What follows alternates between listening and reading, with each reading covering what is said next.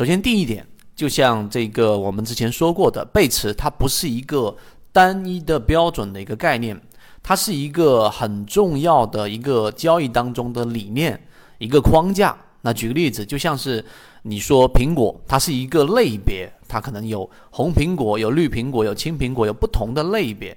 所以这个背驰它不是一个单一的标准概念，这第一点要明白。所以呢，我们要把背驰进行分类。那第二个怎么分类呢？首先，常规的背驰定义很清晰，就是我们说的 MACD 的背驰，在禅中说禅里面啊，它教你炒股一百零八讲里面，我们把它压缩到十八讲里面就有讲到，当一个股价连续性的下跌，当股价的这一个 K 线啊创出了新低，但是 MACD 却没有创出新低，所对应的这一根 K 线就是我们说的 MACD 的背驰，这是第一个分类。那么第二个分类呢，很多交易者不理解。那我们实战当中的这个有效性非常高，就是我们说的力度的背驰。什么叫力度的背驰呢？就当一个中枢形成了，中枢是由三笔以上有重叠的这个区域构成的。那这个过程当中呢，就有一个进入比跟离开比。那进入比，你可以想象一个上涨的一个趋势。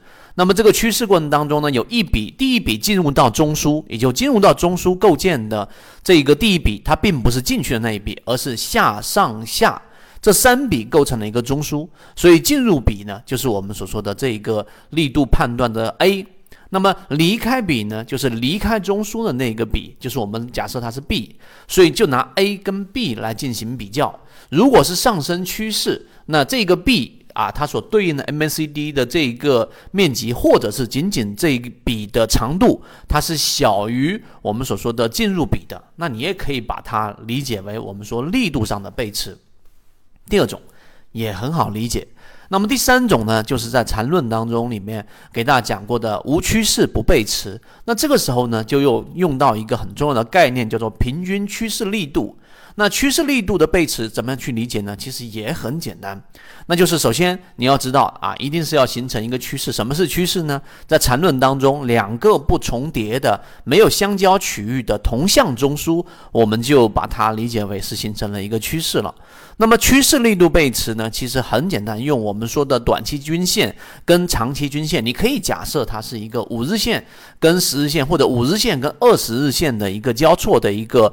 啊，这个面积，那么当这个短期均线上穿之后，再到下穿，这里面过程就形成了一个围绕的面积，用这一个面积啊，它这个除以形成的时间，就形成了平均趋势力度。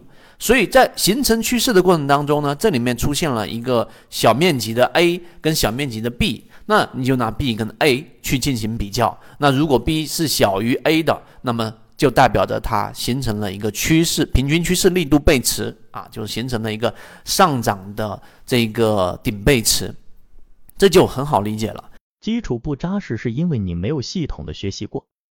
如果你也想要建立完整的交易系统，欢迎通过 MACD 七幺二与我取得联系。相信通过系统模型进化可以获得更多启发。